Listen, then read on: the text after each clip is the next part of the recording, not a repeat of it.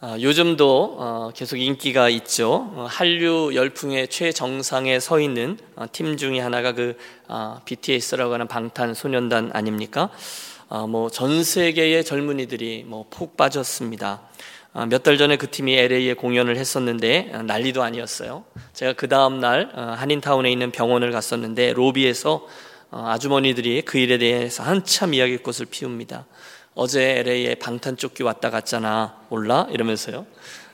잘 모르면 말을 말지. 그죠? 방탄조끼래요.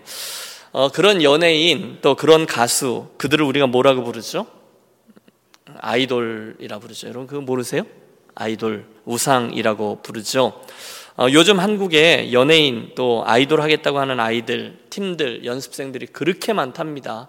또 어, 제가 교제하는 이곳에 있는 어떤 목사님 딸도 그거 하겠다고 엄마 졸라가지고 뭐 노래 연습, 연기 연습, 춤 연습 실제로도 하고요. 또 한국에서 어떤 분이 오면 어, 만나서 오디션도 보고 뭐 그러던 걸 제가 보았습니다. 하긴 뭐 어, 저희 집 막내 아이도 한 번은 한국을 가고 싶다 그래요. 그래서 깜짝 놀라서 웬일? 그랬더니 이 친구 하는 말이 친구들이 그러는데 자기는 얼굴이 작아서 카메라로 자기를 찍으면 카메라를 잘 받는다는 거예요. 그래서 다들 친구들이 자기 보러 연예인을 하라고 한다는 거죠. 그래서 자기가 한국에 가서 길거리를 다니면 길거리 캐스팅이 반드시 돼서 어, 이렇게 될 거라고. 제 아들 위해서 기도를 많이 하려고 합니다. 그만큼 요즘은 아이돌, 그 우상이 선망의 대상입니다.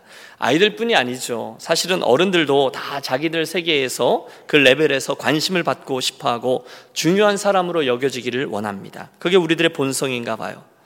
그런데 여러분 아십니까? 요즘 우리가 아이돌, 우상, 뭐 이러는 말을 아무런 검증 없이 사용하고 있는데 원래의 뜻을 알면 깜짝 놀라실 겁니다. 여러분 원래 아이돌은 헬라어 에이도스라는 말에서 나왔는데 이는 어떤 것의 형상 또는 모양을 뜻합니다. 거기에서 에이들론이라는 말이 나왔는데 이건 이미지만 있고 실체는 없는 거라는 뜻이에요. 바로 거기에서 아이돌, 우상이라는 말이 나온 거죠. 어, 이미지는 있지만 실체는 없는 거예요. 실제로 아이돌들을 보면 이미지만 있고 실체가 없는 아이들이 많이 있습니다. 겉으로는 너무너무 화려하죠. 여러분 화면에 나오는 아이들 보면 너무너무 뭐 못하는 게 없고 화려하지만 실제 그들의 삶은 전혀 드러나고 있지 않아요. 또 전혀 존재감이 없는 아이들도 많이 있어요. 그 결과 아이돌 중에 정말로 공허한 인생을 사는 이들이 많음을 우리 압니다. 이미지는 있고 실체는 없는 존재. 대중들에게 비추어주고 또 소비되는 그런 이미지는 분명히 있지만 실체는 없기 때문에 자연히 그들의 삶에 가면 절망하기도 하고 외로워하기도 하고 공허해하기도 하고 속빈 강정같이 사는 인생들이 많이 있습니다. 심한 이들은 그러다 절망하기도 하고 또 스스로 인생을 마감하기도 합니다. 간혹 인기를 얻는 친구들이 있죠. 하지만 대부분은 금방 사그러들어요. 원래 아이돌이 그런 거예요. 헛것, 빈 것. 이게 아이돌이에요. 그래서 우리가 우상을 숭배하는 것은 실체가 없는 헛것을 숭배한다라는 것을 뜻합니다. 서론이 길었는데요. 오늘은 우리가 10계명 중에 두 번째 계명인 우상을 만들지 말라. 어떠한 형상도 만들지 말고 절하지 말며 섬기지 말라 하신 말씀을 공부해 보겠습니다. 여러분 저를 봐주세요. 여러분 우상을 만들고 또 우상을 섬기고 하는 일을 하지 말라 할 때 우상 그러면 뭐가 떠오르세요? 보통 우상 그러면 옛날에 절에 가면 있는 예, 불상이 떠오르죠. 또 절간에 이렇게 들어가기 전에 이렇게 문 옆에 서 있는 아주 무시무시하게 생긴 장군상도 기억납니다.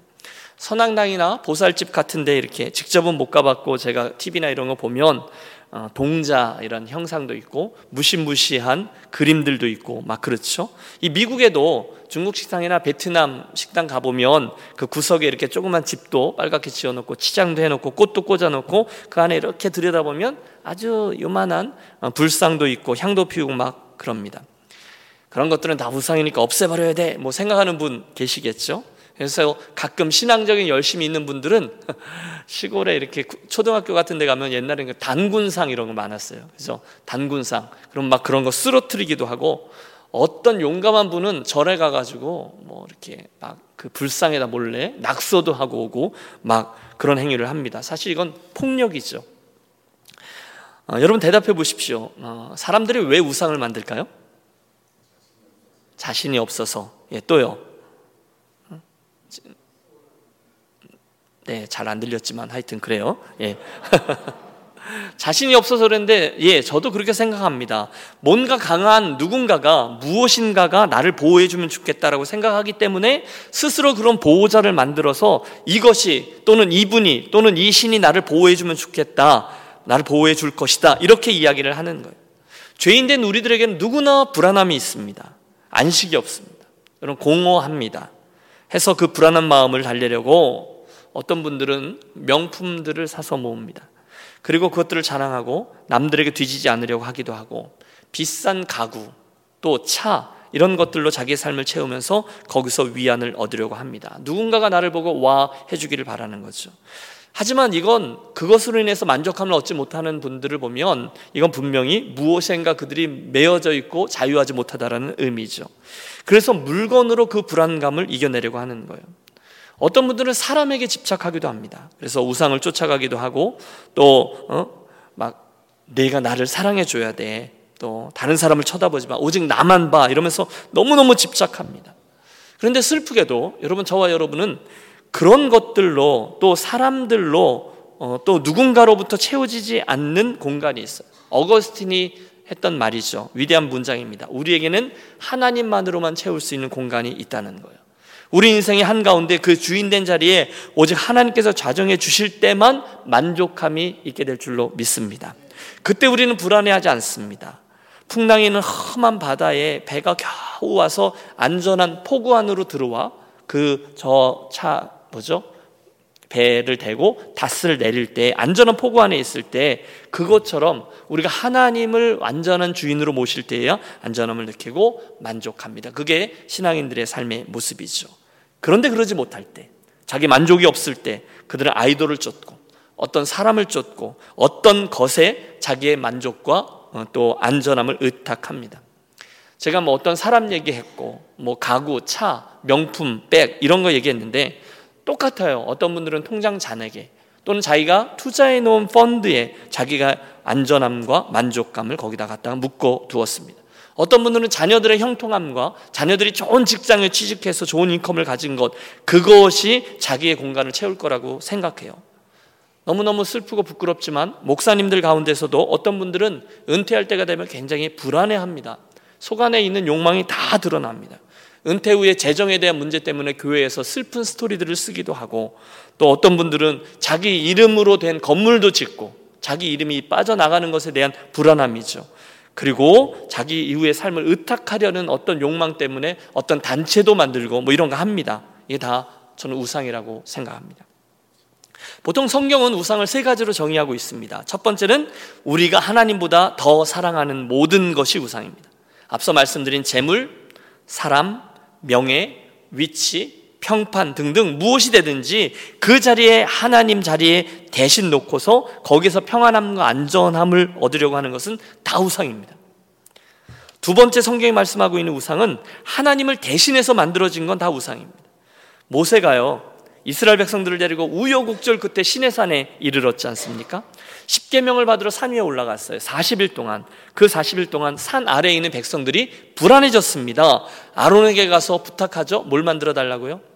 우리에게 신을 만들어 달라는 거죠. 그래서 너희들 금은을 가지고 오라 해서 금 송아지를 만듭니다. 그리고 뭐라 했는지 아세요? 이것이 우리를 애굽에서 인도하여 낸 여호와 하나님이다라고 말했습니다. 여호와 하나님을 떠난 게 아니에요. 여호와 하나님 대신에 그분을 눈에 보이지 않는 그 여호와 하나님을 눈에 보이는 형상으로 표현한 겁니다. 그리고 거기에 절하고 경배하면서 그것은 어느덧 우상이 되어 버렸습니다. 또 다른 예도 있어요. 여러분 저 뒤에 민수기에 보면 불뱀 사건이 나옵니다. 이스라엘이 광해에서 또다시 하나님을 원망하다가 하나님께서 보내신 불뱀에 물려서 다 죽게 되고 고통하고 있을 때 하나님이 중간에 회개하고 돌이키는 사람들을 위해서 그들을 치료하기 위해서 뭘 만들라 했죠? 놋뱀을 만들라 했습니다. 구리뱀이죠. 장대 위에 높이 달아 만들어 놓은 그 구리뱀. 그걸 어, 이제 바라보는 이들에게 치유받고 또 다시 구원받고 살아나도록 해 주겠다 말씀합니다. 예수 그리스도의 십자가를 예표하는 사건이죠. 그리고 그 말씀대로 해 주셨어요. 쳐다보지 않고 끝까지 고집 부린 자들은 멸망했지만 하지만 그 노뱀을 바라보는 이들은 구원을 얻습니다. 너무너무 감동적인 스토리예요. 그래서 지금도 혹시 지난번 어, 요르단의 느보산에 가보신 분들은 느보산 꼭대기에 있는 큰 쇠로 만들어진 장대와 그 구리뱀을 보셨을 겁니다. 문제는 그 구원의 상징인 노뱀이 시간이 지나면서 이스라엘에게 우상이 되어 버렸다는 거예요. 그래서 저 뒤에 열왕기상 18장에 가보면 이스라엘 백성들이 그때 그 노뱀을 가져다 놓고 모셔다 놓고 거기에다가 분향하고 향을 피우죠. 경배하고 예배합니다. 물론 여러분 맨 처음에 노뱀을 만든 것은 하나님의 은혜, 하나님의 구원을 위한 표식이었어요. 그리고 그것들을 가지고 있던 것은 역사적인 사실을 기억하기 위한 것이었어요. 하지만 나중에는 이게 우상이 되어 버렸다는 거예요. 여러분 이해가 되시죠? 하나님을 어떤 형상으로 만들어 놓은 것. 그 외에 이 경배의 대상이 되는 건 다 우상이라는 거예요. 세 번째 이것도 비슷한데요. 실상은 없는 건데 있는 것처럼 생각하고 경배하는 건 다 우상이라는 거예요. 시편 115편에 보면 이런 말씀이 나와요. 잘 들어보십시오. 저희의 우상은 은과 금이요 사람들의 수공물이라. 그들이 뭘 만든 거예요. 은과 금과 수공으로 뭘 만들었어요. 그걸 신이라고 생각하고 거기에 절하고 경배해요. 그때 하나님은 이렇게 말씀하세요. 그것들은 입이 있어도 말하지 못하며 눈이 있어도 보지 못하며 귀가 있어도 듣지 못하며 코가 있어도 맞지 못하며 손이 있어도 만지지 못하며 발이 있어도 걷지 못하며 목구멍으로 소리도 못하느니라. 무슨 얘기예요? 실상은 가짜라는 거예요. 없는 거예요. 헛것이에요. 허망한 거예요. 마귀가 우리를 속여서 무엇인가 있는 것처럼 어, 꼬시고 또 우리들을 두려움 속에 얽어매는 거지 실상은 없는 거예요. 왜 어릴 적에 우리가 그 뭐야 가족들이 형제 자매들이 모여서 밤에 뭐 얘기하다 보면 어, 오선도사는 꼭 도깨비 얘기하잖아요. 그래서 밤새 도깨비랑 뭐 씨름했는데 아침에 일어나니 사라지고 앞에 있는 뭐 뭐가 있죠? 빗자루가 하나 놓였더라. 이런 게 바로 그런 허상인 거죠. 그 없는 것들인데 있는 것처럼 생각하고 경배라는 것은 우상입니다. 그래서 하나님이 우리들에게 말씀하시는 거예요. 이 계명 너를 위하여 새긴 어떤 우상도 만들지 말고 위로 하늘에 있는 것이나 땅 아래 물 속에 있는 것에 어떤 형상도 만들지 말며 그것들에게 절하지 말며 그것들을 섬기지 말라. 우선 새긴 우상을 만들지 말라. 여러분 저는 이번에 알게 됐는데 그냥 우상을 만들지 말라가 아니었어요. 너희를 위하여 새긴 우상을 만들지 말라. 이렇게 말씀하고 있어요. 제가 김기석 목사님의 설교를 들었는데 그분이 이런 설명을 하더라고요. 어느 날 그분이 TV에서 내셔널 지오그라픽 그 다큐멘터리를 보셨다는 거예요. 이집트에 관한 거니까 흥미롭잖아요. 거기 보니까 피라밋이 나오고 여러분 이집트 피라밋 아시죠? 또 오벨리스크라는 큰 돌 기둥이 있어요. 런던에 가도 아, 런던이 아니죠. 파리에도 있고 또 어, 이집트에도 있고 어, 또 우리 워싱턴에 가면 비슷하게 만들어서 돌 기둥을 높게 세우고 맨 끝에 이렇게 피라밋처럼 뾰족하게 만든 이게 이제 오벨리스크라는 큰 돌 기둥인데요. 그 원래 밑에서부터 위까지 긴 돌을 이게 돌들을 붙여 만든 게 아니라 그냥 하나의 돌이라는 거예요. 긴 돌을 이제 정으로 쪼아서 만들어 세운 기둥이에요. 맨 위에는 뾰족하게 돼 있는데 이게 높은 건요 32m나 됐대요. 글쎄요, 우리 예배당 본당이 얼마나 될까요? 이 높이가 얼마나 될까요? 한 10m 될까요? 그렇죠? 32m면 고대인들에게 있어서 어마어마한 높이거든요. 그런데 이게 한 돌에서 떼어낸 거예요. 그러니까 상상해 보십시오. 그리고 거기에다가 이게 원래 태양신을 기념하기 위해 만든 건데 거기에다 이제 부조도 이제 새겨놓고 왕들의 업적도 새겨놓고 그렇게 하는 거예요. 근데 그 다큐멘터리에 나오는데 그 오벨리스크를 어떻게 떼어냈을까? 여러분 생각해 보십시오. 우선 그 큰 돌을 만들려면 큰 돌을 찾아야 되겠죠. 그렇죠? 어, 여러분 대답을 좀 해주세요. 큰 돌을 어, 찾아야 되는 거죠. 그리고 거기에 가서 여러분 30m나 되는 큰 돌을 찾아서 그걸 떠내야 되면 엄청난 사람들이 계획을 해서 쫙 둘러 앉습니다. 한 줄로. 그리고 그걸 다 똑같이 정과 망치로 쳐서 쪼개는 거죠. 그러다가 여러분 돌이라는 게 결도 있고 그래서 잘못해서 쩍 하고 나가면 어떻게 해야 돼요? 다시 해야 되는 거예요. 거의 다 했는데 맨 끝에 쪼개지면 다시 해야 된다는 거예요. 그런 것들을 하는 1인이 뭐 손으로 그 돌 하나를 떼어내는데 7개월이 걸렸대요. 여러분 얼마나 많은 사람들이 그 떼약볕에서 그 이집트 고대 세계 사람들이 고생을 했겠어요. 그런데 그 일들을 누가 했을까요? 누가 노예들이 했다는 거예요. 그 노예들 중에 한 무리가 누구예요? 히브리 사람들이라는 거예요. 유대인들이 그걸 했다는 거예요. 노예니까. 그러니 그 안에 엄청난 고통의 기억들이 있는 거죠. 뭐 수십 년을 그거 한 거죠. 그러므로 그들이 이제 출애굽해서 그런 이들이 출애굽해서 이제 시내산 위에 앞에 갔는데 거기서 하나님이 두 번째 이렇게 말씀하셨다는 거예요. 너를 위하여 새긴 우상을 만들지 말고. 여러분 이해가 되십니까? 하나님께서 말씀하실 때 엄청난 의미가 담겨 있었다는 거예요. 막 애굽에서 그 가장 낮은 천민 노예에 살고 있던 그 힘든 인생들이 하나님에 의해서 구원함을 얻었는데 너무도 당연하게 여기던 그런 인생을 살던 그 강제 노역과 신음 속에 있었던 그들에게 너희를 위하여 새긴 우상을 만들지 말라라는 말씀이 여러분 얼마나 의미 있고 기쁘고 자유와 해방을 가져다 주는 말씀이었겠냐는 거예요. 일리가 있죠. 그것 자체가 복음이라는 거예요. 또 그 계명에는 그렇게 종교를 빙자해서 사람들을 힘들게 하지 말고 강제로 뭘 시키는 일을 하지 말라라는 의미도 담겨 있다는 거예요. 저는 그 색인 우상이라는 것에서 그 의미를 발견하면서 굉장히 어, 이렇게 은혜가 되었습니다. 그뿐이 아니에요. 그 다음 문장을 보시겠어요? 위로는 하늘에 아래로는 땅에 물 속에 있는 것의 어떤 형상. 여러분 고대 사람들에게 있어서 하늘과 땅과 물 속. 그러면 다 나온 거죠. 그 외에 다른 공간이 없잖아요. 그 속에 있는 삼남한상 가운데 어떤 형상으로도 당신이 어떤 형상으로 만들어지면 돼요? 안 돼요? 안 된다는 거예요.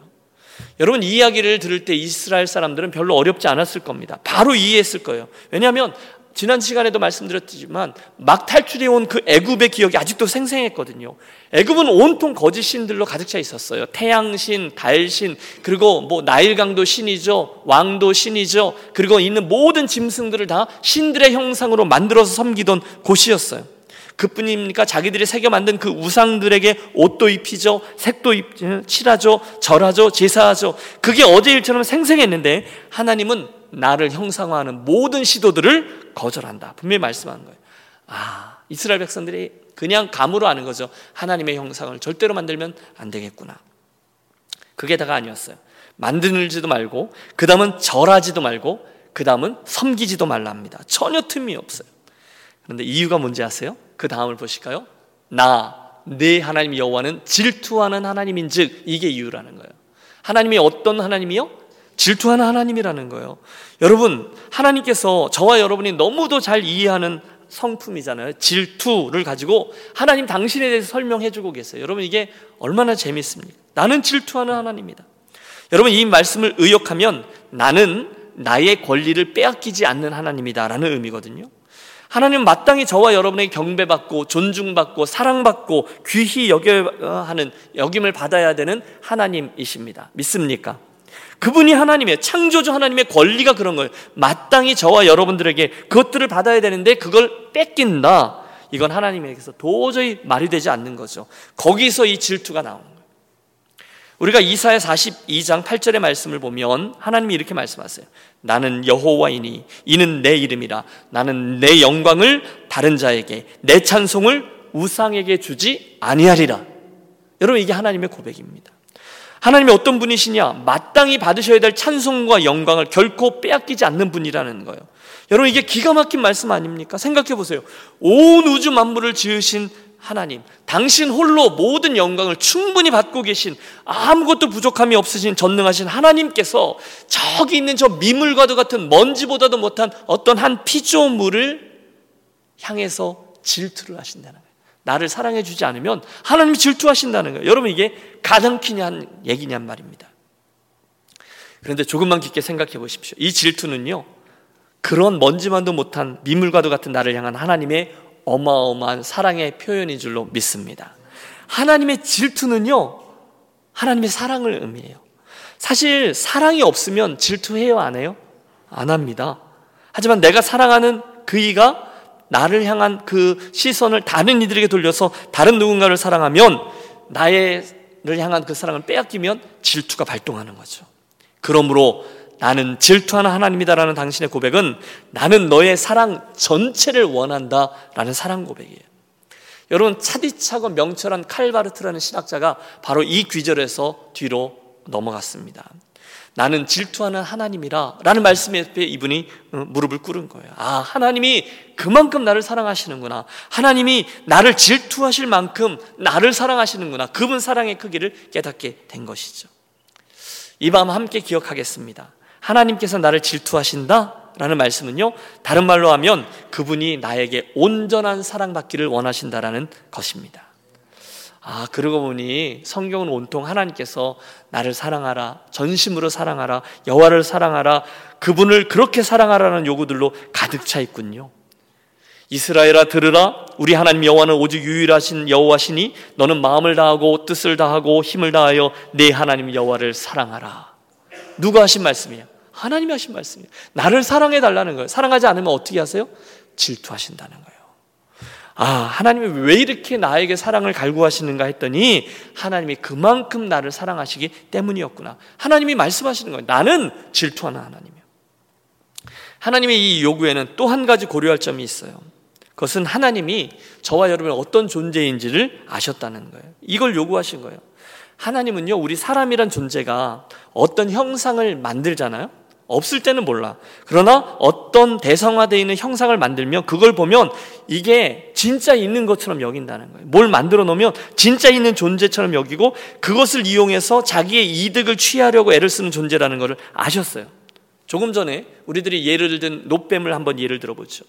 광해 시절의 모세의 노뱀은요, 독뱀에 물린 그 백성들이 쳐다보면 치유가 되는 놀라운 성물이었어요. 그러니까 그걸 보면 하나님의 은혜가 기억나고 하나님의 구원이 이제 연상되는 거죠. 그게 출발점이 하나님 치료하신 하나님이라는 게 연상되는 거예요. 그래서 여러분 지금도 병원 같은 데 가보면 약국, 같, 어, 약국 같은 데 가보면 그 뱀의 형상이 있는 게 있잖아요. 여러분 그게 그 뱀이에요. 여러분 아시죠? 어, 병원 같은 데 가보면 약국에 보면 그뱀 어, 모양의 그런 표시들이 있습니다. 그게 이 치료하는 노뱀에 대한 거거든요. 민수기 21장을 보면 뱀에게 물린 자가 노뱀을 쳐다본 즉 모두 살더라. 치료하신 하나님이 나와요. 그건 좋아요. 그런데 뭐 하나님이 그런 분이잖아요. 여호와 라파 그러면 치료하시는 하나님이다. 그렇게 되어 있거든요. 근데 문제는 그 노뱀의 형상을 만들어 놓고 나서 시간의 흐르면 시간의 흐름에 따라 점차 이게 우상으로 바뀌어 갔다는 거예요. 그 형상이 나중에 왕정 시대 가서 히스기야 왕 때 이르면요. 이게 완전히 신앙의 상징과 은혜의 추억이 아니라 우상이 되어 버립니다. 백성들이 그 노뱀에 가서 절하고 그 노뱀에게 제사하고 그 노뱀에게 섬기고 막 하는 거예요. 그래서 히스기야가 종교 개혁을 할 때 그 노뱀을 없애버립니다. 이렇게 돼 있어요. 히스기야가 그의 조상 다윗의 모든 행위와 같이 여호와께서 보시기에 정직하게 행하여 그래서 어떤 일을 했는지 보세요. 그가 여러 산당들을 제거하고 주상을 깨뜨리며 아세라 목상을 찍으며 그 다음에 모세가 만들었던 노뱀을 이스라엘 자손이 이때까지 향하여 분양함으로 그것을 부수고 느흐스단이라 일컬었더라 라고 되어 있습니다. 그 노뱀을 누가 뽀개요? 이 히스기야가 없앤다는 거예요. 왜? 우상이니까. 이해가 되셨습니까? 이스라엘 사람들이 뭘 만들어 놨을 때 처음엔 안 그랬는데 그게 진짜 있는 줄 알고 그걸 우상으로 만들어 그걸 분양하고 경배하고 했다는 거예요. 함께 기억하겠습니다. 이 작업 말입니다. 어떤 것을 형상화하는 작업은요. 하나님을 어떤 그림으로 그리든지 하나님을 어떤 그 우상처럼 뭘 만들어내는 것은 창조주 하나님을 순간 피조물로 전락시키는 행위라는 거예요. 우리는 별 생각 없이 그런 걸 만들 수 있어요. 하지만 그 형상이 만들어지는 순간 우리는 하나님을 그 형상으로 제한해 버리는 거예요.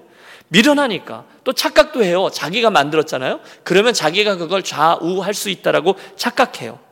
그분을 내 손 안에 두는 거예요. 타락의 시작이죠. 그래서 하나님은 처음부터 이 계명을 통해서 말씀하시는 거죠. 아예 당신의 형상으로 어떤 모습도 만들지 말고 어떤 우상의 모습으로도 당신의 모습을 만들지 못하게 하셨습니다. 일단 만들면 하나님 그 형상 속에 갇힌 피조물이 되고 사람들은 자기가 그걸 만들었기 때문에 자기가 좌지우지할 수 있다라고 생각한다는 거예요. 그러므로 여러분 우리가 늘 이야기하듯이 우리는 하나님이 먼저 계시고 하나님이 말씀하신 대로 우리를 맞추어 순종하며 살아가야지 결단코 우리가 하나님을 제한하고 하나님을 움직이고 조정하면서 이렇게 해 주십시오 저렇게 해 주십시오 하면서 살면 안 된다라는 점을 또 한번 기억하겠습니다. 그분이 하나님이세요. 우리가 피조물이에요. 그래서 하나님이 너를 위하여 새긴 우상을 만들지 말라라고 말씀하신 거예요. 당신이 하나님이고 나는 아니라는 거예요. 내가 나를 이렇게 저렇게 할 생각 하지 말라는 거예요. 어, 제가 이제 미국에 와서 공부를 하게 되었을 때 여러분 한국 사람들이 대개 영어가 딸리잖아요. 그래서 이제 그 딸리는 영어를 은근과 끈기와 그리고 이제 암기로 버티는 거죠. 그래서 학교에서 첫 번째 학기가 마치고 모든 학위 과정의 학생들로 하여금 comprehensive exam이라는 걸 치게 했어요. 그 학교가. 그래서 이제 세 과목, 그 학교에서 가장 중요한 basic 과목도 세 과목을 어, 이제 시험을 봐요. 아직도 기억나요. 하나는 뭐 History of Christianity and Mission 기독교 교회사하고 두 번째는 제가 처음 해본 건데 anthropology라 그래서 문화 인류학이라는 공부했고 그리고 마지막에는 folk religion이라 해서 원시 종교에 대한 걸 공부했어요. 그리고 그걸 갖고 시험을 보는 거예요. 기말고사가 아니라 전체를 다 놓고 보는 거예요. 그러면 일정 점수를 내가 패스를 해야 계속할 수 있지 아니면 이제 쫓겨나는 거거든요. 얼마나 힘든지 몰라요. 그래서 저희 같이 시작한 동기들이 모였어요. 그래 예상 문제 뽑고 우리 한국 사람들은 모범 답안을 쫙 만들어 갖고 달달달달달 외우는 거예요. 그 영어를. 그러니까 이만큼 외우는 거예요. 하여튼 무조건 외우는 거예요. 그리고 이제 시험을 딱 보러 들어가는데 여러분 문제를 딱 받으면 대충 이 시험에 대한 견적이 나오잖아요. 내가 어떻게 볼지가 나오잖아요. 나 이 딱 시험 문제를 봤는데 아 이 과목은 이렇게 쓰면 되겠다. 내가 아는 거다. 그러면 괜찮은데 전혀 엉뚱한 문제가 나온 게 있는 거예요. 그러면 시험 준비를 잘 못한 거죠. 그러면 순간 여러분 이게 한국말이면 썰을 풀면 되는데 이 영어잖아요. 그럼 순간 내가 선택을 해야 되는 거예요. 이걸 그냥 내가 잘 모르니까 공란으로 낼 것인가? 아니면 문제는 그게 아님을 알지만 내가 외워온 거 있잖아요. 아는 걸 다 쓰고 나오는가? 이걸 선택을 해야 되는 거예요. 그냥. 우리 선배님이 말해준 거예요. 그냥 달달달 아는 건 다 써. 무슨 얘기만 나면 다 써. 뭐 이랬는데. 예, 그래서 이제 빽빽히 쓰고 나온 거죠. 뭐 빽빽히 썼어요. 어떻게 됐겠어요? 떨어지진 않았어요. 물론 교수님의 은혜로 턱걸이는 했지만 좋은 점수는 주지 않았어요. 이게 그게 아닌 거를 다 아는 거죠. 무슨 말씀을 드리는 건가 하면 우리 하나님을요 자기 방식대로 믿을 수 있다는 거예요. 내 마음대로 하나님 나는 이렇게 믿겠다는 거예요. 그런데 미련한 거죠. 우상입니다. 자기가 자기를 위해 새긴 우상을 가지고 제멋대로 믿는 것은 결단코 좋은 점수를 받을 수 없어요. 하나님을 자기 구미에 맞도록 창조해 놓고 이분은 이런 분이야. 결단코 자기 마음대로 조종하려고 하는 사람들이 오늘도 많이 있어요. 탐심도 우상 숭배라고 했습니다. 욕망, 욕심 이런 걸 쫓으면서 그 우상에게 당연히 나를 축복해 줘야 된다라고 얘기하는 이들이 많이 있어요. 그러나 여러분 함께 기억하겠습니다. 하나님을 자기 욕심대로 만들어 놓고 새겨서 만든 우상에 가두어 놓는 일은 절대로 하나님의 칭찬을 받을 일이 아니에요. 축복합니다. 여러분, 또 한번 내가 하나님을 만들어 놓고 내가 조종하려고 하고 자기 스타일대로 하는 게 아니라 하나님께서 말씀하시고 하나님께서 정해 놓으신 방식대로 잘 믿고 섬기는 저와 여러분이 되시기를 권합니다. 예. 마지막 포인트입니다. 본문은 마지막으로 한 걸음 더 나갑니다. 그래서요. 예, 우리와 그 사랑 싸움을 하시는 질투하시는 하나님은요. 그래서 이렇게 행하신다 분명히 선언하세요. 5절을 같이 한번 보시죠. 나내 하나님 여호와는 질투하는 하나님인 즉 이해가 되셨죠? 그러므로 이렇게 한다는 거예요. 나를 미워하는 자의 죄를 갚되 아버지로부터 아들에게까지 3, 4대까지 이르게 하거니와 나를 사랑하고 내 계명을 지키는 자에게는 천대까지 은혜를 베푸느니라. 할렐루야. 여러분 잘 보십시오. 혹시 한동안 우리 한국 사람들의 가슴을 벌벌벌 떨게 했던 주목하게 했던 가게에 흐르는 저주라는 이야기 들어보셨어요? 책도 나왔는데 가게에 흐르는 저주. 이게 뭐냐 하면 할아버지의 죄 또는 아버지의 죄 때문에 3, 4대까지 후손들이 저주를 받는다라는 그런 얘기예요. 그러니까 여러분 이게 교육하기엔 되게 좋죠. 그러므로 당신 똑바로 사십시오. 자손들에게 저주가 미칠지 모릅니다. 이렇게 주장하는 얘기였어요. 얼마나 많은 성도들이 이 이야기를 듣고 혼돈에 빠지면서 두려워했는지 모릅니다. 그러나 여러분 그것은 완전히 비성경적인 가르침입니다. 다행인 것은 굉장히 오랫동안 그분이 그걸 주장했는데 책도 쓰고 많은 사람들이 사서 읽었어요. 그런데 주장을 굽히지 않았던 분이 어, 그 당사자께서 몇 년 전에 공식적으로 자기의 잘못을 시인하고 공개적으로 사과하면서 그 일은 일단락되었지만 아직도 그런 엉뚱한 신학 속에 후유증을 가지고 있는 분들이 있습니다. 여러분 어떻게 생각하세요? 오늘 이 말씀이 하나님 그렇게 말씀하셨어요. 아버지의 죄가 3, 4대 후손들에게까지 전가되며 저주를 받고 그래서 불행한 삶을 살게 된다. 여러분 이게 맞아요? 틀려요? 어, 예, 제가 이미 말씀 드렸잖아요. 정답은. 이 말씀은요, 틀렸습니다. 성경적인 가르침이 아니에요. 사실 자손들이 그 조상의 죄값을 치러야 된다는 것은 물론 어떤 일, 부 예외의 것들은 있지만 구약의 가르침과 정반대의 가르침이에요. 신명기 24장에 보면 죄악의 연죄, 연좌죄는 없습니다. 아버지는 그 자식들로 말미암아 죽임을 당하지 않을 것이요 자식들은 그 아버지로 말미암아 죽임을 당하지 않을 것이니 각 사람은 자기 죄로 말미암아 죽임을 당할 것이니라. 아버지의 죄 때문에 자녀가 연좌죄로 끌려가지 않는다는 거예요. 죄와 벌은 죄를 범한 사람이 받게 된다는 거죠. 그러면 오늘 본문에 나오는 이 얘기는 뭐예요, 목사님? 3, 4대까지 저주를 받는다는 말은 무슨 뜻일까요? 예. 아, 구약학자인 차준희 교수님은 이렇게 해석합니다. 여기서 나오는 3, 4대란 후손을 가리키기보다는 당신은 대가족 제도와 관련되어져 있는 삶이다. 이런 거죠. 그 당시에는 보통 3, 4대가, 우리도 어릴 적에 3, 4대가 이렇게 같이 살았잖아요. 대가족이잖아요. 그러므로 한 사람의 행동이 그가 속한 집단의 운명에 영향을 준다라는 의미로 이해되어야 된다는 거예요.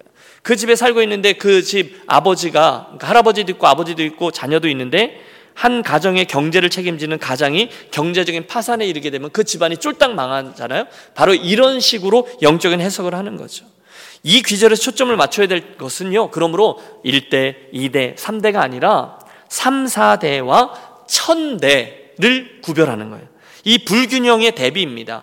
하나님은요, 벌은 될 수 있는 대로 적게 주시고 또 하나님은 축복은 될 수 있는 한 많이 주시는 하나님입니다. 할렐루야. 여러분 이 얘기를 잘 들어보십시오.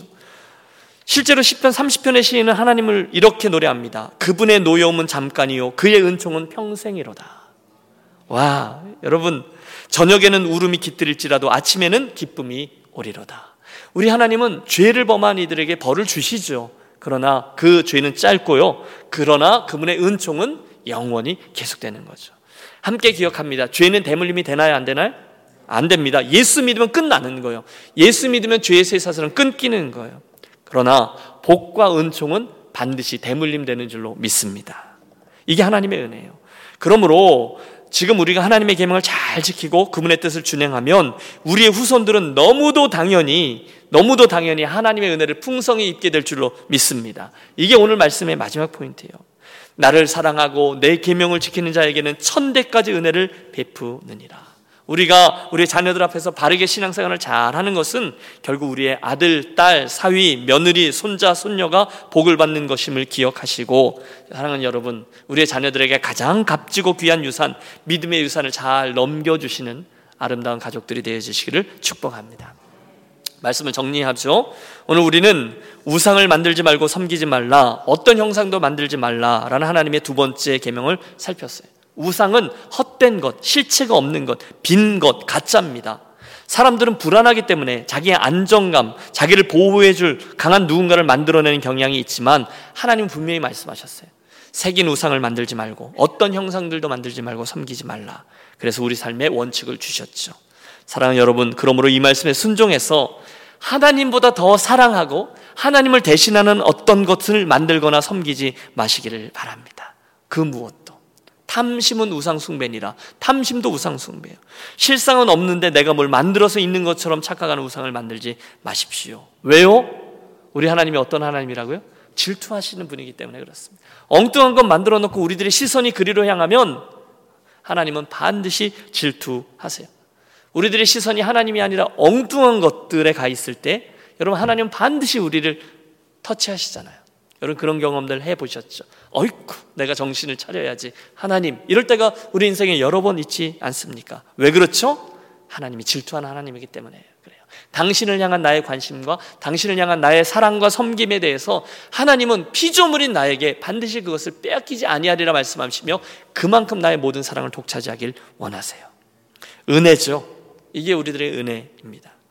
마지막으로 이 말씀을 주시면서까지 주셨던 약속 그대로 우리 하나님은 당신을 미워하는 이의 죄를 갚되 3, 4대까지 하시고 반대로 당신을 사랑하는 이들은 축복하시되 그 가문을 천대까지 은혜를 베푸시는 분이다 라는 말씀을 분명히 기억해서 남겨져 있는 인생 여러분 인생이 길지만 절대로 길지 않음을 우리 알고 있습니다 오직 그분만을 섬기고 사랑함으로 그분의 은혜를 나도 누리고 우리 자손들에게까지 잘 물려주는 그런 멋진 하나님 앞에서의 가문들로 세워지시기를 주의 이름으로 축원합니다. 기도하겠습니다.